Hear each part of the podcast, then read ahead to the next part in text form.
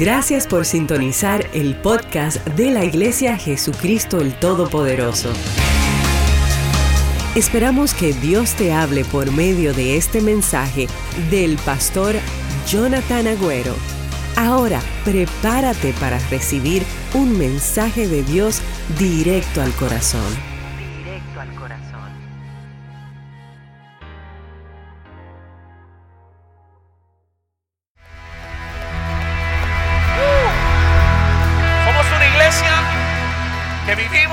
Para darle gloria a nuestro Dios. Y Dios está en medio de nosotros, Dios está vivo dentro de ti. And He's working, man. He's working, He's at work. Él está orando y está haciendo cosas maravillosas. Porque antes de sentarte no miras a alguien que tenga cerca de ti dile, Dios está orando en ti. Dios está haciendo algo en esta mañana. Praise the Lord. Thank you, worship team. That was fire. No sé cuántos de ustedes se acuerdan, hace unas semanas atrás estuvimos hablando acerca de tiempos y temporadas, ¿se acuerdan? Y hablamos un poquito, compartimos el libro de Eclesiastés. Y Eclesiastés capítulo 3, voy a invitarte a que compartas conmigo. Capítulo número 3, vamos a leer el versículo 1 y luego vamos a saltar al versículo 8. El versículo 1 dice, hay una temporada para todo. Diga conmigo, hay una temporada para todo. Un tiempo para cada actividad en el cielo. Y los que se acuerdan, ahí hablaba tiempo de llorar, tiempo de reír, tiempo de morir, tiempo de vivir. En el versículo 8 dice, un tiempo para amar y un tiempo para odiar. Un tiempo para la guerra y un tiempo para la paz. Let me get things, man.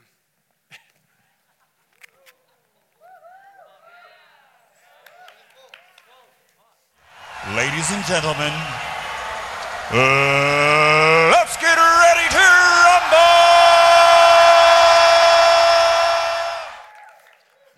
I thought this was going to be easier than what I thought.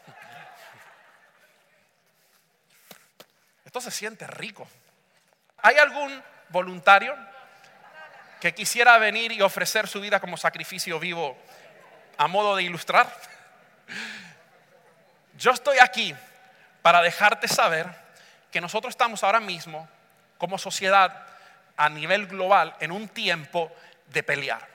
Y le puse a esta serie que estamos comenzando este domingo, tiempo de pelear. Yo quiero que tú mires a la persona que tienes a tu lado y dile, ponte los guantes porque es tiempo de pelear. No es a puños que vamos a estar peleando. Y quiero que me prestes mucha atención en lo que voy a hablar en el día de hoy, porque esto es muy importante. Estamos siendo llamados en este tiempo a pelear por los que no pueden pelear. Y yo sé que este tema es muy sensitivo y puede generar diferentes emociones en diferentes personas. Así que lo único que te pido es que escuches todo el mensaje para que entiendas todo el contexto de lo que vamos a estar hablando en el día de hoy. Recientemente estuve leyendo un artículo que salió donde dice que más y más milenios o mileniales están tomando una posición pro vida a favor de los niños. Una posición pro vida. Y ese artículo daba tres razones. La primera razón es que los ultrasonidos hoy en día han llegado a un nivel tecnológico tan increíble que le permiten a la mamá una ventana dentro de su vientre. Yo recuerdo cuando tuve a Luca, cuando tuve a Mía, ese primer sonograma que fuimos y escuchamos el corazón a solo semanas. Increíble, es como, my gosh, hay algo viviente dentro del vientre de mi esposa. Es, es algo que uno no puede entender, es algo que... Y debido a eso, muchos millennials ahora, y debido a la tecnología, han tomado una posición pro vida. Segundo, más y más mujeres que han abortado están hablando del horror que experimentan como resultado de su decisión. Estamos en la era de la comunicación y la información. Hoy uno solo tiene que poner Google y ahí uno puede ver lo que uno vive después de tomar una decisión como esta. Y la tercera razón fue dada por un estudiante universitario que dijo, mi generación está careciente de tantas personas debido al aborto. Por cada tres personas de mi edad, hay una que no salió del vientre producto de un aborto. Hay muchos universitarios como yo que tuvieron un hermano que fue abortado. Hay personas que ya no son parte o nunca fueron parte de nuestras vidas porque nunca se le dio la oportunidad de vivir. Hay amigos que tú no pudiste tener, hay hermanos que tú no tuviste, hay personas hasta que con quien nos hubiéramos casado que porque fueron abortadas no están. Y nos lamentamos por ellos y nos determinamos a pelear por el derecho de la vida para que otros no compartan el mismo destino. ¿Cuántos de ustedes han nacido entre el año, o nacieron entre el año 1965 y 1985? Levante la mano. 1965 a 1985. Ok, nosotros somos Generation X. Somos la generación X. Somos la generación, solamente tuvimos 65 millones de personas en esta generación. Si usted la compara a la generación anterior, que son los baby boomers, los baby boomers llegaron a ser 78.8 millones. Póngase a pensar, de 78.8 millones de generación en generación, más bebés nacen, generalmente los números aumentan. Pero cuando se legalizó el aborto en 1973, en el caso de Roe versus Wade, comenzaron a haber abortos, ah, en los 80 habían 1.500 abortos anuales, solamente en los Estados Unidos. Entonces, de 79 millones casi de los baby boomers, nuestra generación, el máximo que ha llegado, si usted nació entre 65 y 85, fue 65 millones. Gracias a Dios hemos ido mejorando. Los milenios han llegado hasta 72 millones. Todavía no estamos hasta donde estaban los baby boomers en cantidad de personas, pero hay una tendencia a subir. Ahora, aún, aún con esa tendencia y que los índices del aborto han estado bajando, aún tenemos cerca de 900 mil bebés que están siendo abortados todos los años solamente en los Estados Unidos. Póngase los cálculos, eso es uno cada 35 segundos. Cada 35 segundos hay un aborto en este país que llamamos América. Son las 10 y 57, llevamos 57 minutos desde que comenzó este servicio. Quiere decir que han habido como 110 abortos que han sido cometidos desde que comenzamos el servicio. 110 abortos. Póngase a pensar eso. Y yo me pregunto, cuando estaba leyendo este, esta frase, que es muy bueno que los mileniales hoy en día están comenzando a entender un poquito y comenzando a tomar posiciones pro vida, yo me comencé a preguntar, bueno, ¿es esto una decisión emocional? ¿O hay algo detrás de eso que están llevándolos a ellos a tomar esta posición pro vida? Y me encontré con un artículo que de verdad eh, me bendijo mucho en esta semana durante una charla en Grand Canyon University. Un joven llamado Matthew, joven universitario, fue muy audaz en su manera de presentar su, pasión, su posición. Había una persona dando una charla pro decisión o pro choice y él se puso muy audaz y comenzó a decir que él creía que las cosas deben ser vida, que su posición es esa, que él se siente muy fuerte. Y fue tan audaz que cuando tomaron preguntas, el mismo que estaba dando la charla le preguntó, mira, veo que tú eres muy apasionado por este tema.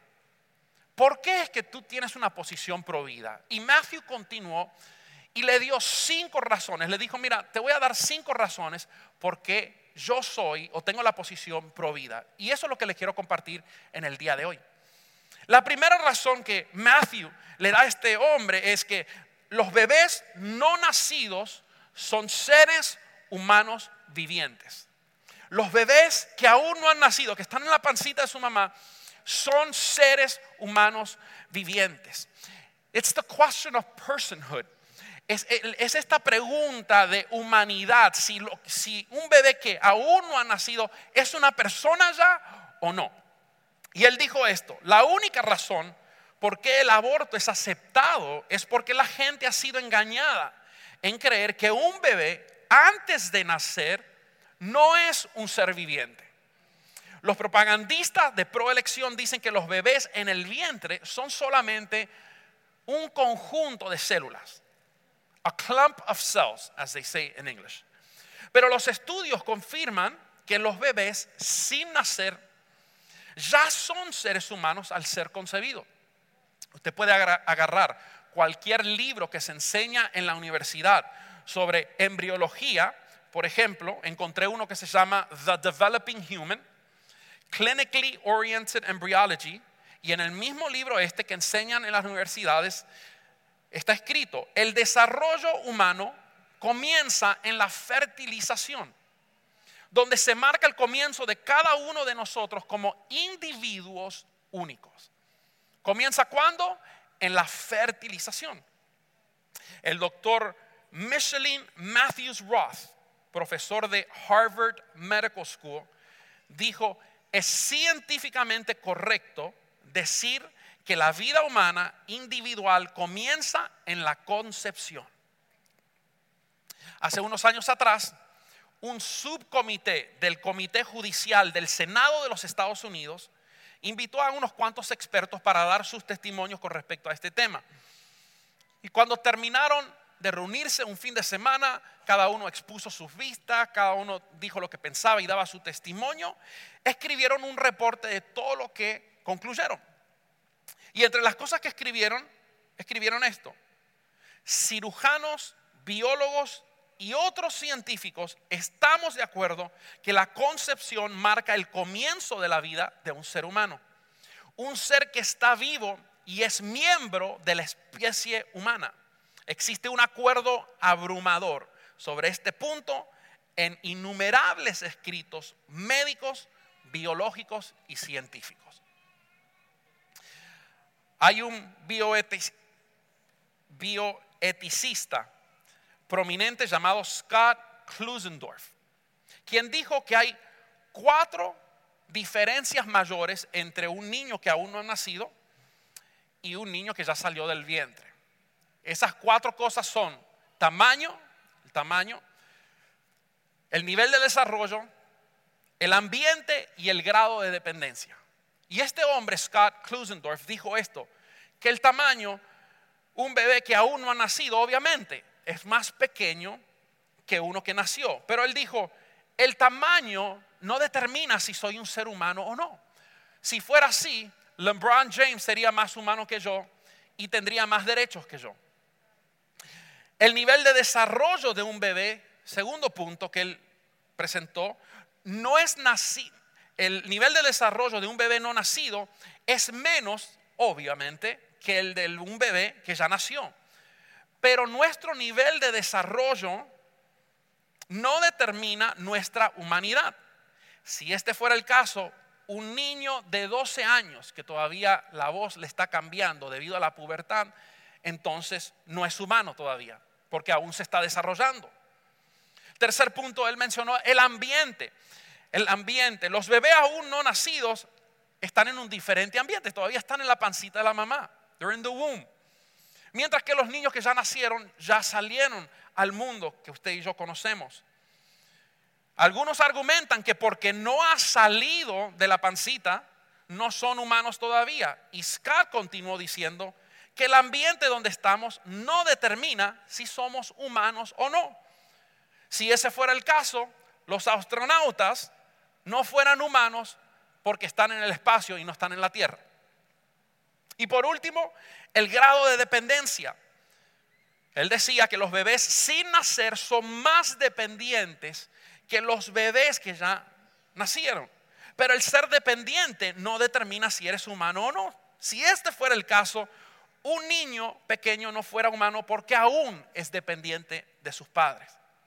Y Scott concluyó que esto es importante porque somos las mismas personas hoy que cuando fuimos un feto. Desde nuestra concepción hasta ahora no ha habido ningún cambio esencial a nuestra naturaleza. Si somos intrínsecamente valiosos ahora, fuimos intrínsecamente valiosos al ser concebidos. Y por ende merecemos el mismo derecho de vivir en las dos etapas. Punto número uno. El conferencista quedó medio impresionado. Le dijo, bueno, ¿cuál es tu segunda razón? Dices que tienes cinco. ¿Cuál es tu segunda? Y Matthew lo miró y le dijo, la segunda pos po posición porque yo soy provida es porque los bebés no nacidos no son subhumanos. no están por abajo de la humanidad. Y más y más el público general, hoy en día, debido a toda la información que hay allá afuera, está comprendiendo que los bebés son seres humanos desde la concepción. Así que para poder justificar el aborto, dicen que los bebés sin nacer son subhumanos.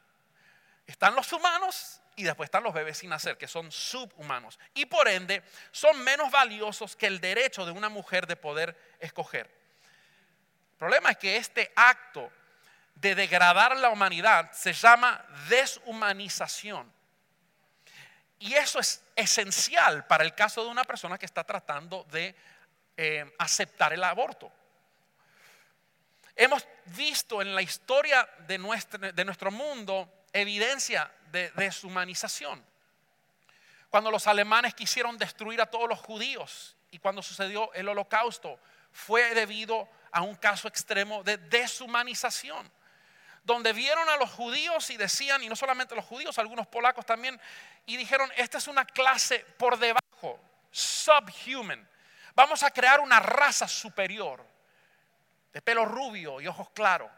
Y esta gente vamos a matarlas todas.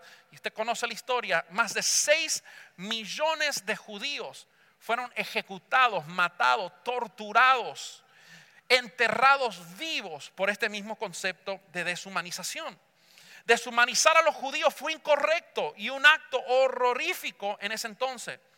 Pero deshumanizar a los bebés es incorrecto y un acto horrífico hoy también, dijo Matthew. Por lo cual, la segunda razón por qué soy provida es porque los bebés no nacidos no son subhumanos. Permíteme compartirte la tercera razón por qué Matthew era provida. Él dijo, bebés no nacidos son amados por Dios. Usted ve, le dijo al conferencista, yo soy un joven cristiano y yo creo todo lo que dice la Biblia y creo que Dios nos ama a todos, aun cuando estamos desde el vientre de nuestra madre. Porque lo dice en Génesis 1.27. Y en Génesis 1.27 dice, así que Dios creó a los seres humanos a su propia imagen a imagen de Dios los creó. Hombre y mujer los creó. Como consecuencia de que somos creación de Dios, todos tenemos valores inherentes. Y esto incluye los bebés antes de nacer, porque Dios demuestra su cuidado de los bebés, aún cuando están en la pancita de su mamá en la Biblia. Y este conferencista parece que no conocía mucho de la Biblia y dijo, de verdad, ¿eso está en la Biblia? ¿Dónde se encuentra eso? Por supuesto, Jeremías 1.5 en el Antiguo Testamento dice, te conocía aún antes de haberte formado en el vientre de tu madre. Antes de que nacieras te aparté y te nombré mi profeta a las naciones.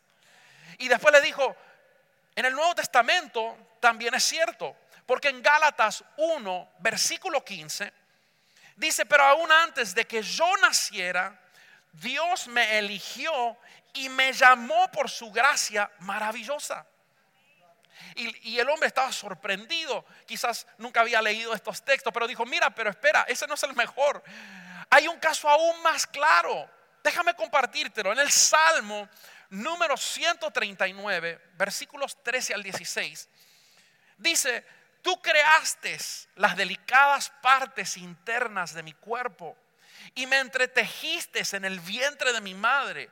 Gracias por hacerme tan maravillosamente complejo. Tu fino trabajo es maravilloso, lo sé muy bien.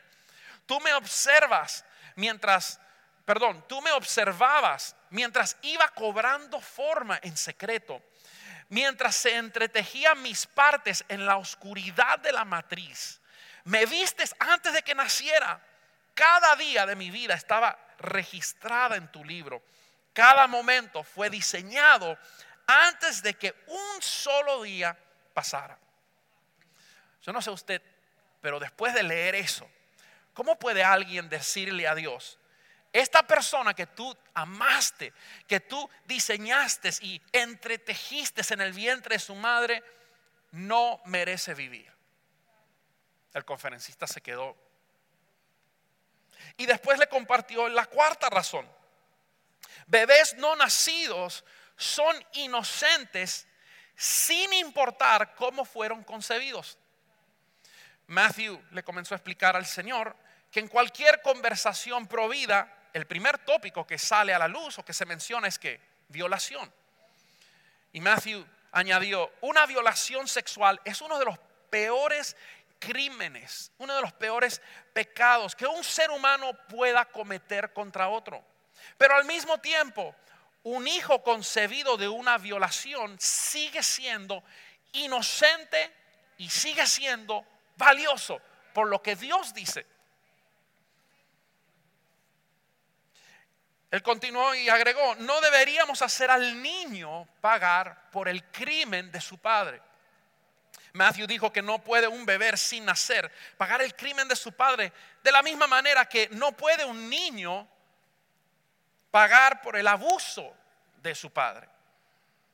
Todo bebé es hecho a imagen de Dios y tiene valor inherente y merece protección.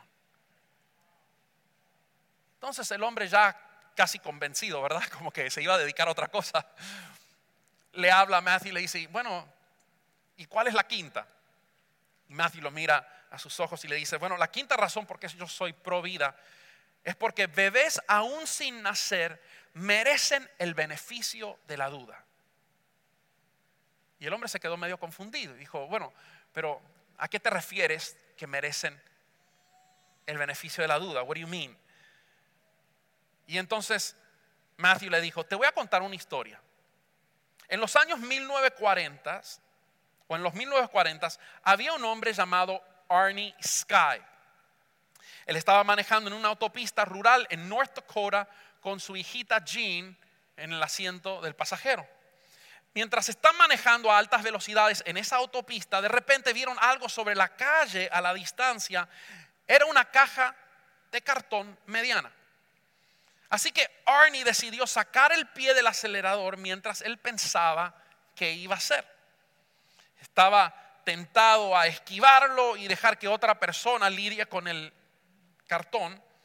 Parte de él pensó en atropellar la caja, la caja a altas velocidades y escuchar el ruido del cartón siendo destruido. That would be cool? Eso sería emocionante. Pero gracias a Dios, Ernie frenó y paró su automóvil al costado de la autopista. Y mientras salía de su auto para sacar la caja de la autopista, él y Jean vieron algo que nunca jamás se olvidarían. De repente, las alas de la caja se abrieron y de dentro de la caja mediana de cartón salió un niño riendo. Luego del shock momentáneo, Ernie fue rápido, rescató al niño y lo regresó a su casa. Muchos años más tarde, esa niñita que estaba en el asiento de pasajero, Jean, ahora es la abuela de Matthew, este estudiante que está dando las cinco razones por qué él es provida. Su abuela le comentó que un día su papá le compartió, es que tú nunca sabes lo que puede haber dentro de una caja como esa. Yo sabía que existía la posibilidad de que dentro de esa caja pudiera haber algo de gran valor para alguien.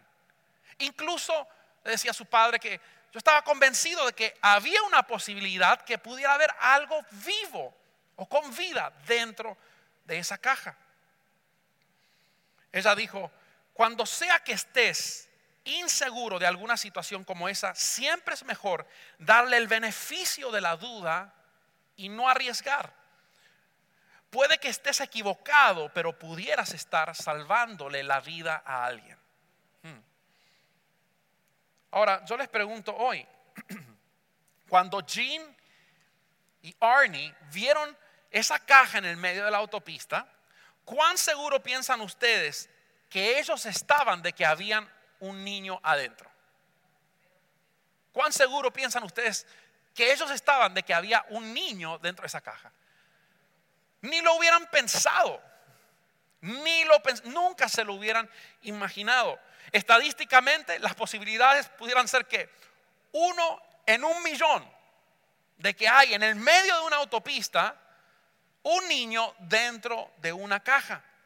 Pero aún con esas pequeñas posibilidades, teniendo en cuenta de que estamos lidiando con la posibilidad de una vida humana, decidieron darle el beneficio de la duda y parar y agradeció a Dios por el resto de sus días de que lo hizo. Matthew miró al conferencista y le dijo, así que le pregunto a mis amigos que a veces me desafían cuando yo les hablo que soy provida en cuestiones del aborto, considerando toda la información científica, toda la información bíblica y los derechos civiles de todo ser humano, ¿cuán seguro estás de que no es una vida humana digna de máxima protección? ¿Estás positivo de que este bebé con su propio ADN, con su propio tipo de sangre, con sus propias huellas digitales, con sus propias ondas cerebrales, está absolutamente positivo de que este no es un ser viviente? ¿Estás 50% positivo? Y entonces él añadió, si Ernie y Jean estaban en su carro y ven esa caja y están 50% positivo de que hay un niño adentro, ¿usted cree que él va a atropellar la caja? Si, si hubiera un 10% de probabilidad y ellos creyeran que hay un 10% de que hay un niño ahí, ¿atropellarían la caja o ustedes piensan que pararían? Entonces Matthew contestó, ni por una posibilidad en un millón. ¿Por qué? Porque estamos hablando del potencial de una vida humana. Y dado el precioso valor de una vida humana, deberíamos dar el beneficio de la duda al bebé no nacido y proteger lo que la evidencia nos demuestra que es un ser humano viviente. No sé qué piensa usted. Cuando yo leí estas preguntas y esta posición de este joven, yo quedé muy impresionado de la manera en que él estaba bien parado y me encantó que él decidió hablar. Porque muchas veces creemos cosas, pero para no llevarle la contra a alguien, no hablamos. Y la Biblia dice que nosotros como creyentes somos la sal y la luz de la tierra. Somos llamados a hablar. Somos llamados a proteger vidas inocentes que no pueden pelear por ellas mismas. Creo que fue claro Matthew, fue preciso, fue convincente y debemos pelear por los derechos de los bebés que aún no han nacido. Especialmente considerando un estudio que hicieron recientemente a 987 mujeres que tuvieron un aborto. Seis de cada diez de estas mujeres que abortaron dijeron que ellas habían cometido, tomado la decisión de abortar para complacer a otra persona. Dos de cada tres de estas mujeres dijeron que sabían en su corazón que estaban cometiendo un error.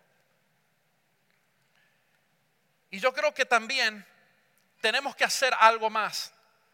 Tenemos que dejarles saber a las mujeres que sí han cometido un aborto, que Dios ofrece perdón.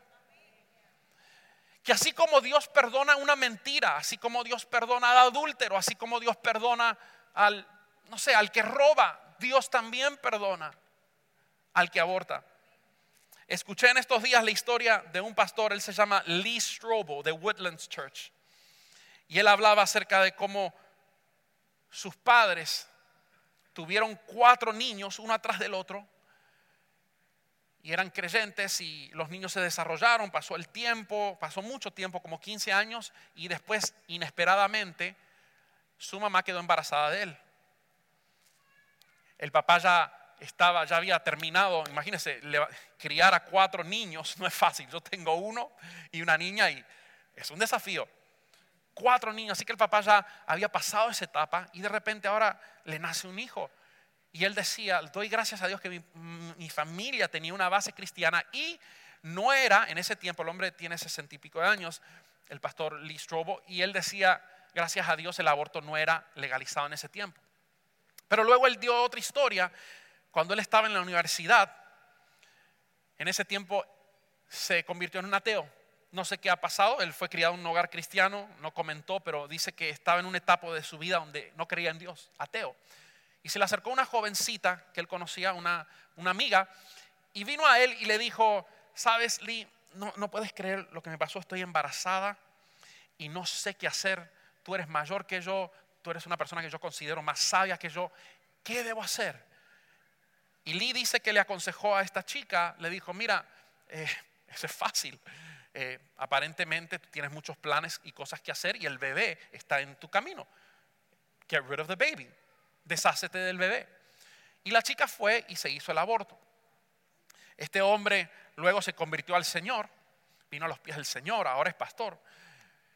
Pero dice que aunque entendió que Dios perdona todos los pecados, él siempre cargaba esa culpa y siempre cargaba eso, Dios mío, ¿cómo pude haber dicho eso sin pensar, sin conocer, sin tener sabiduría de lo que dice tu palabra? ¿Cómo pude haber dado eso? Y así que el hombre decidió escribirle una carta a ese niño que él con su consejo estuvo involucrado en el aborto. Y entonces escribió la carta y la carta decía que te pido tanto perdón por lo que hice, porque hablé de una manera tonta, ni siquiera sabía lo que estaba haciendo, me siento tan culpable, pero anhelo poder verte en el cielo y poder celebrar tu vida ahí. Y dice este hombre que, bueno, eso fue parte de su, de su liberación, ¿verdad? Escribió la carta y la escondió, la guardó, y después la perdió. Dice que el Espíritu Santo le ministró porque él sintió a Dios hablarle diciéndole que así mismo como él perdió la carta, así mismo Dios se olvida de los pecados que nosotros cometemos. En Isaías 43, 25 dice, yo, sí, yo solo, borraré tus pecados por amor a mí mismo y nunca volveré a pensar en ellos. ¿Podemos darle un aplauso al Dios que servimos? Porque como seres humanos Podemos cometer errores en la vida, podemos meter la parte, podemos hacer cosas horroríficas hasta, el punto de, de estar, ser un cómplice de un niño inocente que murió. Pero qué lindo por esa sangre redentora de Jesús que nos libra de todo pecado y no solamente nos libra y nos perdona, sino que olvida, olvida todo lo que nosotros hemos hecho. Y yo hoy en este día quiero orar por los que han cometido aborto en, el pasado, vamos a pedir perdón por ese pecado y vamos a permitir que la sangre de Jesús pueda limpiar, limpiarnos.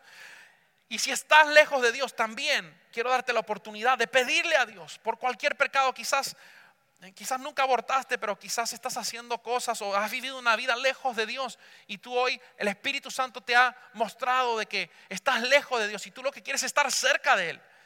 Yo quiero darte una oportunidad para que hoy podamos hacer una oración y permitir que la sangre de Jesús borre todos nuestros pecados y entre a nuestras vidas y nos prepare para vivir una vida gloriosa porque Dios tiene planes para ti. Él no quiere que tú sigas llevando la carga de la culpa que es demasiada eh, pesada.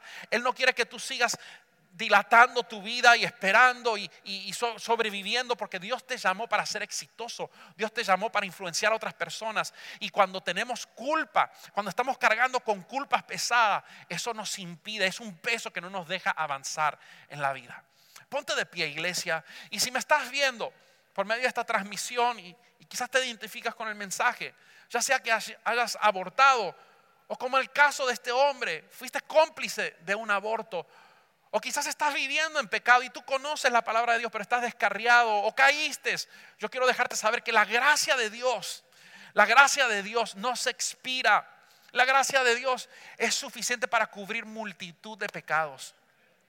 Y yo voy a pedir que toda la congregación aquí, todos podamos hacer esta oración juntos para apoyar a aquellas personas que la van a hacer por primera vez. Y si estás mirándome, haz esta oración. Di, Señor Jesús, en esta mañana yo te pido que me perdones por todos los pecados que yo he cometido. Señor, perdóname. Necesito tu perdón. Quiero que seas mi Salvador. Y quiero que vengas a vivir dentro de mí. Que me des fortaleza para librarme de la culpa y hacer poner mis ojos en las cosas que importan. Ayúdame a Dios a hacer todo lo que tú me has llamado a hacer. Gracias por tu salvación en el nombre de Jesús. Amén y amén.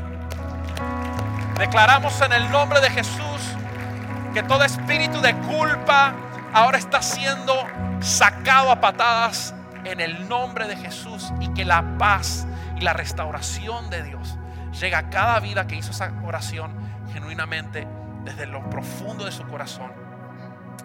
Yo quiero terminar hoy. Déjeme, yo soy zurdo. Al menos déjeme ponerme esta. Porque es tiempo de pelear, ¿verdad? Entonces, mire, yo quiero motivarlos a pelear. Y quiero que no temas en defender tu posición. No temas en defender tu... Cuando tú estás escuchando en público que alguien está... Tú tienes que hablar. A mí me encantó la actitud de Matthew porque mire, hoy, hoy quizás hablaríamos de otra cosa si Matthew no se hubiera parado. Pero él sirvió para, inspirar a muchas personas. Hoy quizás tú estás inspirado. Yo sé que yo fui inspirado por la manera de hablar de este joven y cómo él estaba decidido en lo que él creía y por qué es que eso está mal. No solamente voy a decir soy provida, no, eh, soy provida, pero por esto, por esta razón. Entonces cuando hables con tus amigos, no hagas silencio, habla como Matthew habló ese día. Y cuando salgas a votar, tu voto es tu voz. Tu voto es tu voz. Mira, marcando en un papelito, yo sé que parece insignificante, pero tu voto es tu voz. Primeramente, vota. Estaba hablando con unos amigos hoy que van a votar después del servicio hoy en un early voting aquí mismo en, en, en el Doral. Where was it? La 87 y la 27, aquí nomás. Propaganda no pagada. Van a votar hoy los que recibieron las boletas porque por alguna incapacidad o por alguna razón no puede salir. Es importante votar. Y mire, se me quedaron unas cosas aquí. Some papers. Ok, bueno, mire, para no dilatar la cosa, lo dejé en la escalera ahí. Pero en el lobby tenemos tres diferentes papeles. El primero es un papel que te va a ayudar a votar por personas temerosas de Dios y temerosas de los principios de Dios, porque aquí no es cuestión si somos, gracias, no es cuestión si somos demócratas o si somos republicanos, esto no se trata de eh, una persona específica ni un partido político, estamos votando a favor de los principios de Dios, porque la Biblia dice que cuando los justos gobiernan hay paz en la tierra. ¿Y cuando ustedes quieren paz y prosperidad? For sure. Entonces mire, Primero está esta guía de votación, la tenemos en español y en inglés. Esta es la guía de votación de cada uno de los eh, candidatos presidenciales, de qué opinan cada uno de ellos en diferentes temas, si están a favor, si están opuestos, etc. Eh, tenemos esto también que son como 35 cosas comparando los partidos políticos. Y tenemos esto también, eh, esta boleta que nos dice cómo votar a favor de los principios de Dios hasta en las enmiendas. Aquí están todas las enmiendas que usted va a, recibir en su boleta. Están también em, los tribunales, aquellas personas que están eh, registrándose o postulándose para la Corte Suprema. Aquí está toda esa información. Edúquese, llévese esto, do your research, busque porque, mire, yo quiero cuatro años de bendición y yo sé que usted también. A veces nos quejamos de personas y usted sabe que la Biblia nunca dice quéjate de las autoridades. No, ¿qué dice la Biblia? Ora por ellos. Cuando tienes la oportunidad, vota. Y, ya cuando están ahí en poder, ora por ellos. La Biblia nunca dice critícalos. Necesitan la guianza de Dios. Y cuando una iglesia dobla rodillas, hay poder en esa oración. Amén. Así que hoy fue un, fue un servicio un poquito diferente. Es tiempo de ponernos los guantes. Es tiempo de pelear. Es tiempo de abrir tu boca, de ser audaz con lo que crees en tu corazón y lo que va a bendecir a tu nación. Yo creo que si nosotros hacemos nuestra parte, Dios va a bendecir a los Estados Unidos de América y como y por ende va a bendecir nuestras familias, nuestras vidas, en el nombre de Jesús. Amén. Vamos a orar. Padre, gracias por esta hermosa reunión y esta hermosa oportunidad que tú me has dado, Señor, que no la tomo a la ligera, no la tomo a la liviana. Señor, es, es un privilegio poder estar aquí y hablar acerca de lo que dice tu palabra, Dios. Creemos que tú amas a los bebés, tú amas a cada persona, Dios. Y hoy pudimos entender, Señor, que antes de nacer, antes de estar en el vientre de su madre, ya tú pensaste en ellos, ya tuviste un propósito, ya sabías, ya tú lo habías visto lo que iban a hacer cuando fueran adultos, Señor. Señor, gracias por lo que estás haciendo. Y gracias, Señor, porque hay gente temerosa de ti. Yo te pido, Señor, que tú le des sabiduría a quien fuera el próximo presidente, Señor, a, ser una persona temerosa de ti. Señor, a cada uno de los alcaldes, a los comisionados que cada día toman decisiones y ponen leyes a favor del pueblo, Señor, que sean gente temerosa de ti, porque queremos que tú seas el rey de los Estados Unidos de América. Queremos que tú seas el que gobierne en el Doral, que gobiernes en el sur de la Florida y hasta los últimos rincones de la tierra. En el nombre de Jesús. Amén. Y amén. Denle un fuerte aplauso a Jesús. Amén. Si deseas compartir lo que Dios ha hecho en tu vida por medio de este mensaje, puedes escribirnos al correo amén@ministeriojtp.com. Y si deseas ser parte de lo que Dios está haciendo en la Florida, puedes enviar tu donación entrando a nuestra página web ministeriojtp.com. Y te esperamos en el próximo episodio del podcast de la Iglesia Jesús Jesucristo el Todopoderoso